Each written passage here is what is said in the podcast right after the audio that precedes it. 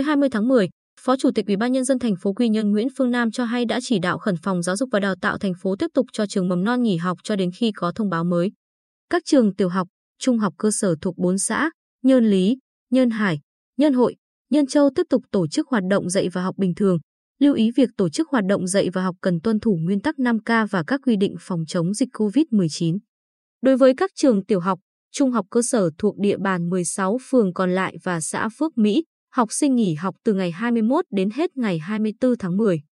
Các trường tổ chức hoạt động dạy và học trở lại từ ngày 25 tháng 10 với hình thức cụ thể đối với học sinh các khối lớp 1, 2 và 3, giáo viên chủ nhiệm, giáo viên bộ môn thông qua phụ huynh hướng dẫn học sinh học tập, ôn tập và gửi bài tập qua Zalo của từng lớp.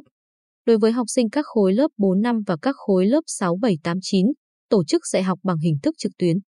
Ủy ban nhân dân thành phố Quy Nhơn cho biết, ổ dịch tại phường Lê Lợi liên quan ca bệnh ở thôn Xuân An, xã Cát Minh, huyện Phù Cát, đến ngày 20 tháng 10 đã xác định 5 ca F0 tại 4 trường học trên địa bàn thành phố.